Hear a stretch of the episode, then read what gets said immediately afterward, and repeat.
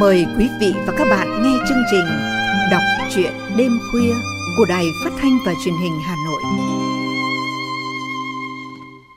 Nhắc đến tên tuổi của nhà văn Nguyễn Huy Thiệp, người ta nhớ ngay đến một cây bút truyện ngắn nổi bật những năm cuối thập kỷ 80.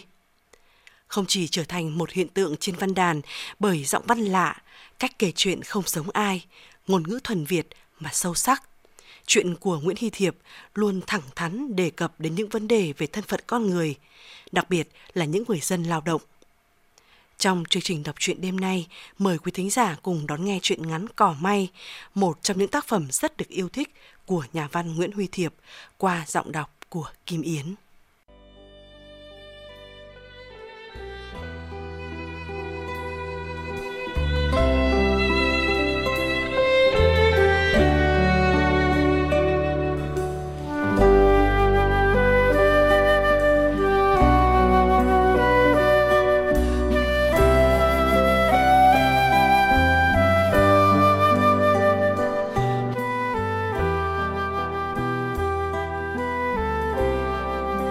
Cuối tháng 6, My hết sức khó chịu với chồng mình, lắm lúc còn có cảm giác ghê tởm nữa. Việc Quang nhận chức vụ mới không làm cho My thích thú. Năm năm chung sống, My hiểu chồng cô chỉ là anh trí thức nhỏ tầm thường, thậm chí đôi khi còn không thành thực. Điều ấy làm mê tê tái và thấy thương mình xót xa. My lấy Quang không phải do cô chủ động. Hồi ấy, My 23 tuổi, Cô vừa tốt nghiệp đại học thì về làm việc ở Viện Nghiên cứu N thuộc Bộ do bố My làm viện trưởng. Quang quen biết My qua lời giới thiệu của bác ruột My, bà Hiền, bán hàng mỹ phẩm nữ trang ở phố Nam Đồng.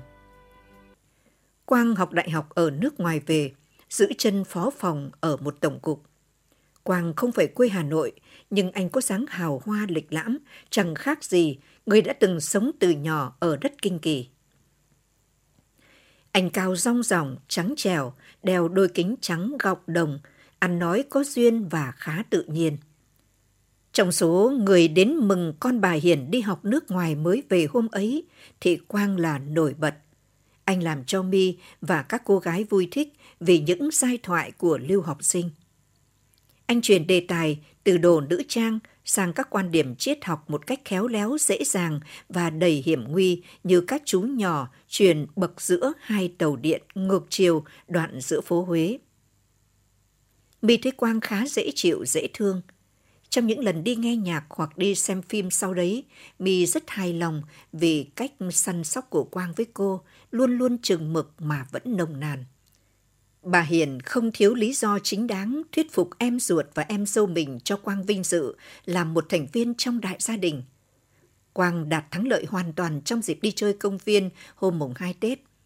Anh ném vòng vào cổ vịt một cách thần tình. Có 6 trong 8 con vịt của ban tổ chức vui chơi có thưởng được buộc díu chân đưa về bếp nhà bà Hiền.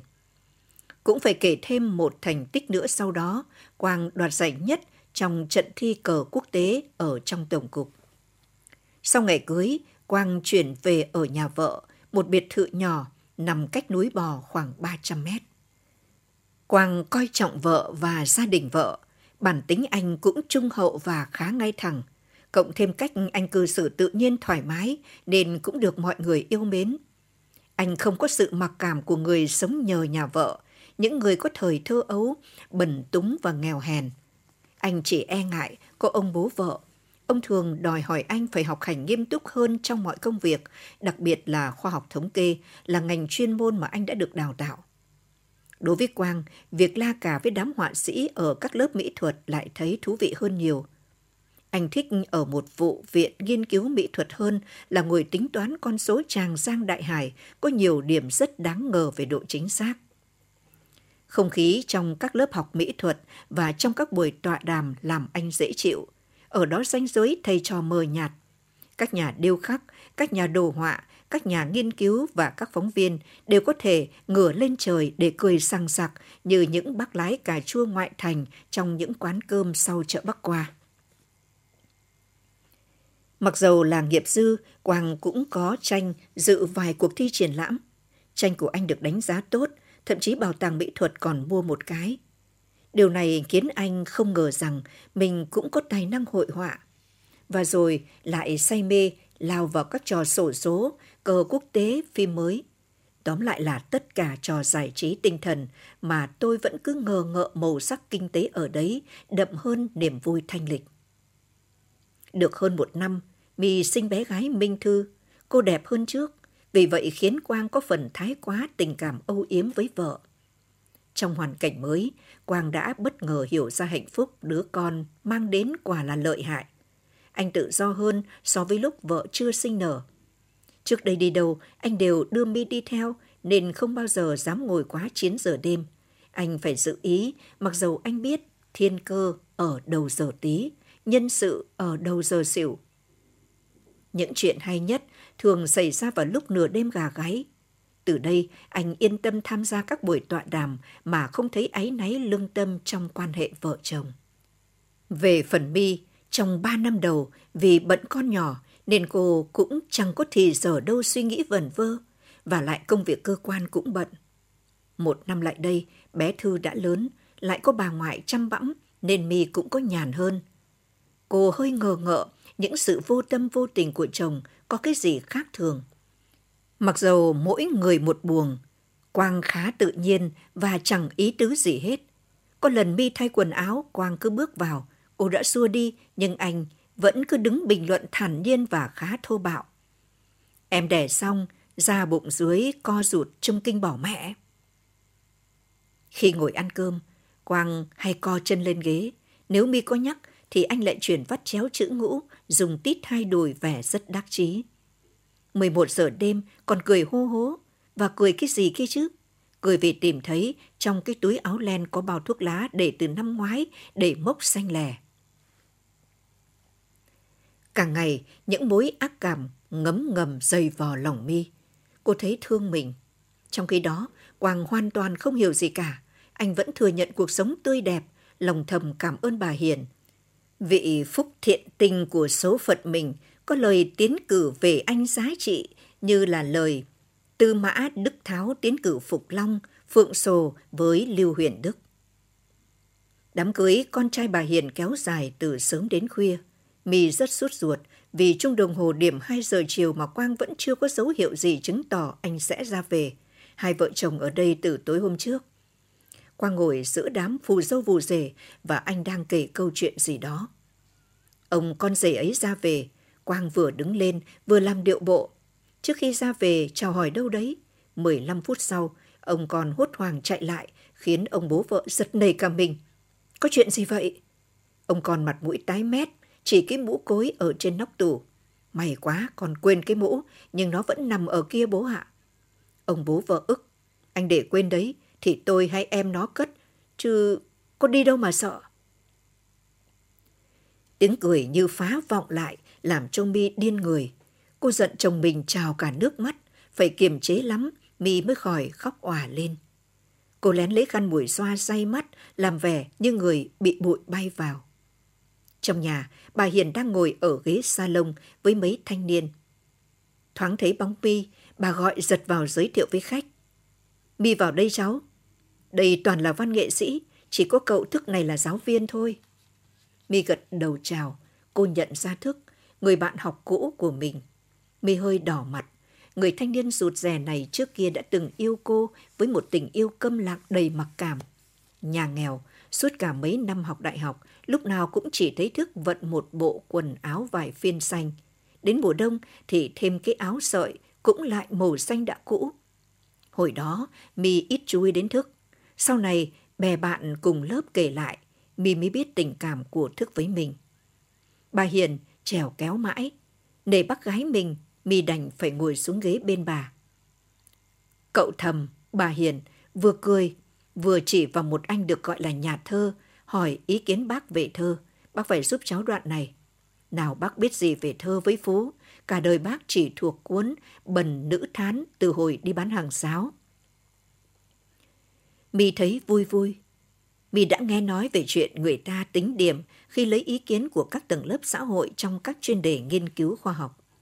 Cô cũng không ngờ điều đó diễn ra dưới hình thức giản dị thế này. Đã lâu, mì không theo dõi về nghề nghệ thuật.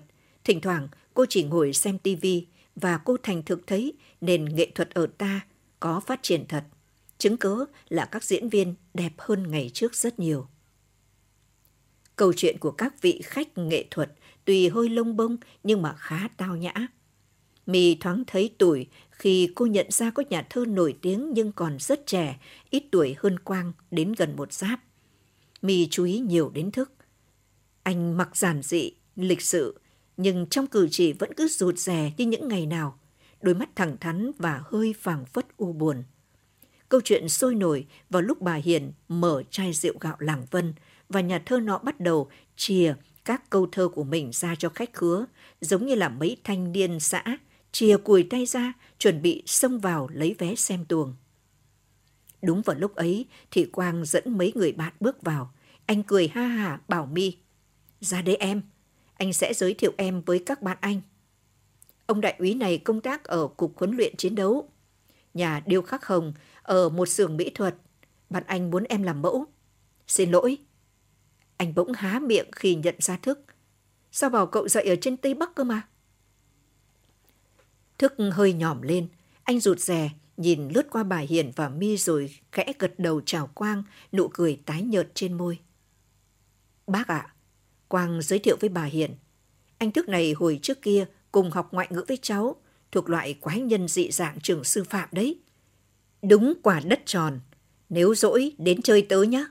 Mi này, anh Thức mà anh đã kể cho em nghe đấy, chuyện cướp ở trên Sơn Tây mà. Xin lỗi, anh Hồng muốn nặn bức tượng vọng phu. À, nhưng mà em mệt phải không? Các bạn tha lỗi cho chúng tôi nhé, để anh đưa em lên gác nghỉ ngơi một lát. Hồng nằm gác chân lên thành giường trong căn phòng nhỏ. Gã đang thích thú, ngắm tập ảnh màu chụp chân dung mi mà Quang lấy từ album gia đình cho mượn. Con bé kháu quá. Hồng nghĩ.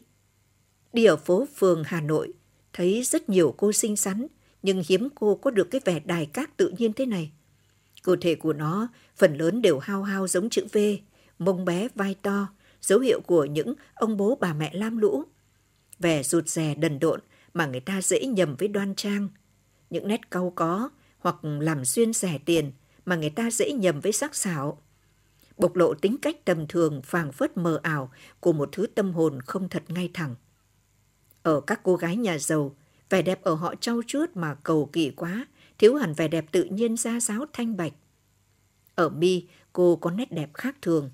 Đầu nhỏ, cổ cao kiêu hãnh, giản dị và đài các. Thằng Quang là một con vật, hắn không hề biết đang làm chủ một báu vật đáng giá thế nào. Với số tiền Quang vay mượn, Hồng đã thỏa thuận xóa nợ nếu Quang thuyết phục được vợ làm mẫu cho gã. Quang nhận lời ngay. Đinh ninh, đây là cơ hội anh được đóng góp phục vụ cho nền điêu khắc nước nhà một cách vô tư. Của chồng công vợ, thật chưa bao giờ câu thành ngữ ấy lại được chứng minh hùng hồn hơn thế. Hồng liêm di mắt khoái trá. Gã thờ khói thuốc mù mịt trong phòng. Ta sẽ cho nàng biết rằng làm mẫu cho một nghệ sĩ điêu khắc có lợi ích gì. Hồng rên khe khẽ khi gã hình dung mi đứng khỏa thân thằng Quang sẽ được xem nàng vọng phu của hắn và hắn sẽ ôm phiên bản tượng ấy về cái thôn nhài heo hút chôn rau cắt rốn mà thờ. Điều quan trọng nhất là phải kiềm chế để chiếm được người đàn bà ấy. Thực ra, giải thưởng mỹ thuật cho tượng vọng phu cũng cần, nhưng không cân bằng. Tờ đơn ly dị chính tay mi ký. Thằng Quang chưa hề bao giờ xứng đáng với nàng – Nàng vọng phu ấy cần tìm ra người đàn ông lý tưởng ở chính ngôi nhà tập thể lập giấy dầu này. Khu nhà cạnh một dãy ao bèo Nhật Bản, ếch nhái, um um suốt ngày, mũi và bọ chó có làm phiền thật, nhưng mà cái đẹp ngự trị ở đây. Hồng ngáp rõ to, rồi thiêu thiêu ngủ. Ở trong giấc ngủ, gã mơ thấy tượng vọng phu của gã. Nhưng thật quái lạ, khuôn mặt bức tượng đau khổ già nua.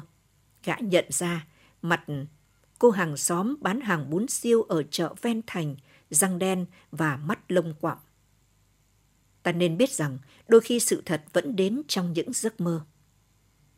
Quang rất bồn chồn vì anh không biết mở đầu câu chuyện với vợ thế nào. Cử chỉ buồn rầu lạnh nhạt của mi làm anh e ngại. Quang rất yêu vợ và coi trọng vợ. anh có mang máng hiểu ra quan hệ hai người đang chứa bão rông.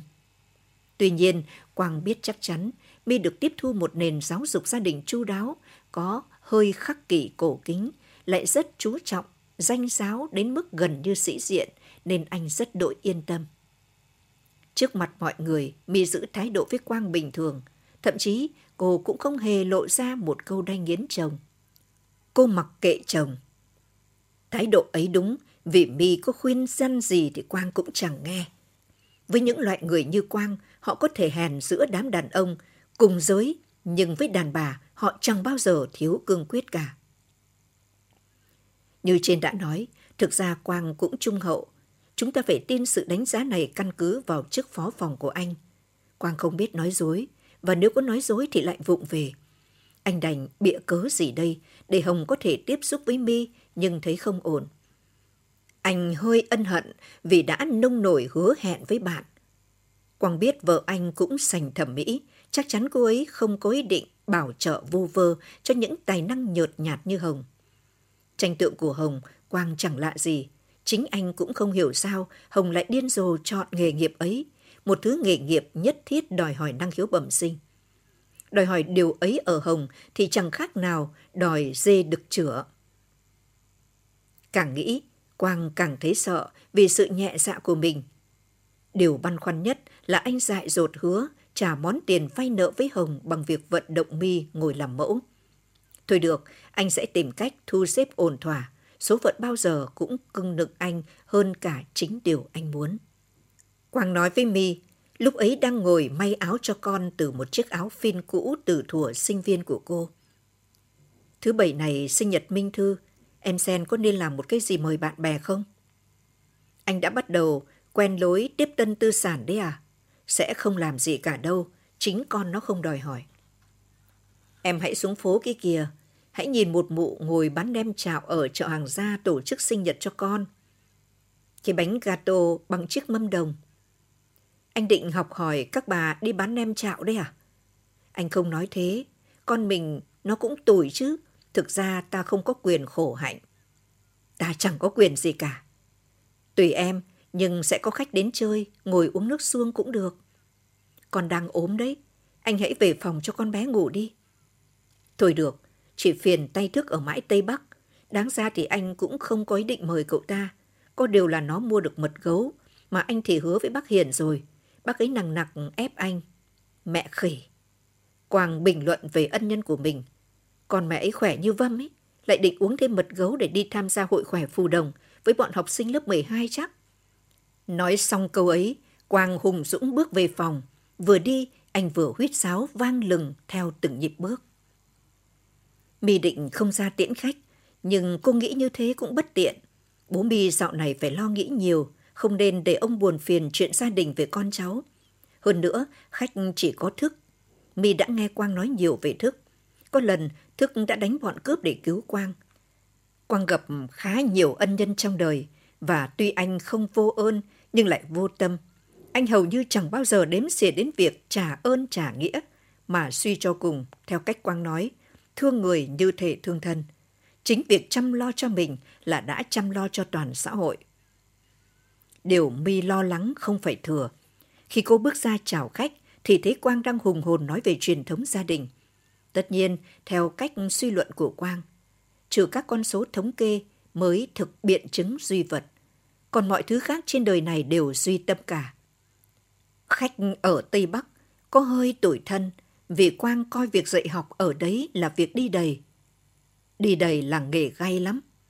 Quang dẫn Nassim Hikmet rất trúng rồi anh khẳng định. Chắc là kiếp trước cậu có làm gì không phải nên trời quả báo. Để cho vợ và thức nói chuyện, Quang len lén ngó qua bức thư Hồng gửi ban chiều. Đọc xong, anh đút ngay vào túi quần, mặt tái đi lo lắng. Mi hỏi thức về đời sống giáo viên. Cô thấy thích thú cách nói giản dị và nhiều hình ảnh của anh.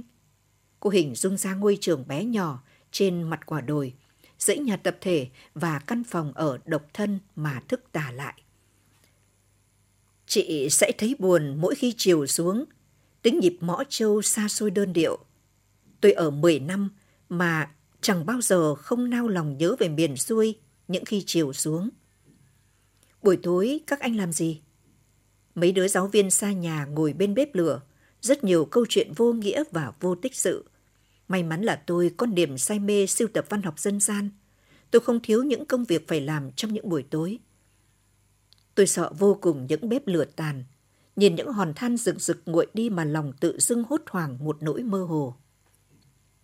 Mi ngồi im lặng, cô hơi đỏ mặt vì những lời lẽ thành thực. Thức nói, quả thực Mi cũng không ngờ trên đất nước mình cũng còn nhiều nơi hẻo lánh và heo hút thế. Anh có hay bị ốm không? Mi bỗng bối rối vì cô thốt ra điều ấy bằng một lời lẽ hơi ân cần quá. Cũng thỉnh thoảng thôi, nhưng khi vết thương đau tấy. Anh bị thương ư? Tôi bị ở phổi. May mà phổi tôi bên trái còn tim bên phải. Nghĩa là sắp xếp cơ thể của tôi khác hẳn với người thường. Nếu tim bên trái, nhát dao của thằng cướp ấy đã giết tôi rồi. Mi cắn môi lại. Chuyện thức đánh cướp trước đây chỉ nghe Quang kể sơ sài. Kể ra lúc ấy tớ cũng hơi dở. Quang nói thành thực. Anh hơi lúng túng tìm lời giải thích. Tớ tưởng thằng cướp có súng nên tớ mới chạy như bay như biến. Thức cười, vẫn cái nụ cười tái nhợt hôm nào thoáng thấy ở nhà bà Hiền. Gợi lại chuyện cũ làm gì? Tôi cũng đã sai khi tưởng thằng cướp không dám đâm trộm. Đúng ra với kẻ vô lại không nên xử thế. Phải trói lại ngay khi tôi đánh gục nó xuống. Đằng này tôi lại cư xử với nó như một con người. Thức cau mày lại. Lòng tốt đôi khi cũng là một thứ yếu đuối, nhu nhược và tệ hại. Quang xem đồng hồ. Anh ngồi nhấp nhồm với vẻ bồn chồn. Bỗng anh hỏi thức. Cậu có mang cái mật gấu tớ dặn không? Có đấy. Thực lấy trong túi áo ngực một gói giấy nhỏ. Anh chị cầm lấy mà dùng. Tôi bắn được con gấu này trong mãi mường lươm đấy. Mật thật đấy chứ. Không phải giả chứ. Quang cầm cái mật, soi lên ánh đèn. Đúng rồi, nó trong vắt thế này là phải. Cậu thánh thật đấy Thức ạ. À. Mi này, em ngồi nói chuyện với anh Thức nhé. Anh phải đến ngay nhà bác Hiền cho bác ấy mừng. Phép này bác ấy vô phúc, có què chân tay thì không sao cả. Thức ở đây nhé, cho tớ bắt tay cảm ơn một cái. Hôm nào cậu đi Tây Bắc, tớ không đến được thì tha lỗi nhé. Quang bay khỏi phòng như một trận gió. Anh ta mừng vô hạn vì đã có cớ bóp hầu bà bác yêu quý, lấy một số tiền để trả nợ hồng. Thức về đã lâu, mà Mi vẫn đứng ở cửa sổ nhìn mãi ra ngoài. Anh đã đánh thức trong Mi một điều gì đấy, một thứ ước muốn tốt đẹp say xưa của thời thiếu nữ. Ước muốn đi đâu thật xa, giành lấy chiến công gian khổ, chẳng sợ gì cả, chẳng ngại gì cả. Trong lòng háo hức niềm vui thơ ngây. Đúng rồi, mi nghĩ. Đấy không bao giờ là thứ ham mê hiếu danh tầm thường, đơn thuần. Nó chỉ là thứ ham mê được sống trong sạch, có ích giữa những con người. Mi bỗng giật mình nhận ra, đã lâu cô không có ý nghĩ ấy, cho đến hôm nay gặp thức. Công việc ngày thường, những áo, những quần, cơm ăn nước uống, những chuyện nhố nhăng đê tiện của Quang. Tất cả như những đợt sóng dai dẳng vỗ vào cuộc sống. Nhìn những hòn than rừng rực nguội đi mà lòng tự dưng hốt hoảng một nỗi mơ hồ. Câu nói ấy của Thức làm mi chua xót. Cô thấy mình yếu đuối quá. Cô cũng là một hòn than đã nguội dần đi. Ngoài trời, gió bỗng thổi mạnh và trời bất ngờ đổ mưa như chút. Mi quay vào nhà. Bất giác trông thấy bức thư Hồng gửi cho Quang rơi trên mặt ghế. Mi cầm bức thư lên xem. Thư viết. Gửi Quang. Tối nay, mày hết hạn mà tao cho phép. Mày phải trả lời. Vợ mày có đồng ý không? Hãy quyết định đi.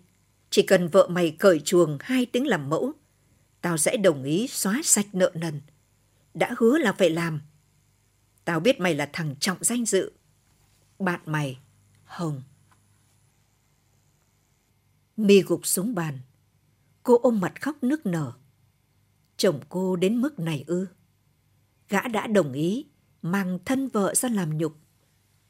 Mi muốn gào lên. Cô vùng chạy ra ngoài trời mưa gió. Trên cao, chớp nhằng một cái xanh lè. mì ngã lạc đi, như người bị ai đâm vào trúng ngực. Tim cô thắt lại. Cô ngã vật xuống bên hè. Lát sau tỉnh lại, mì biết nếu cô bị đâm vào ngực, cô sẽ chết ngay.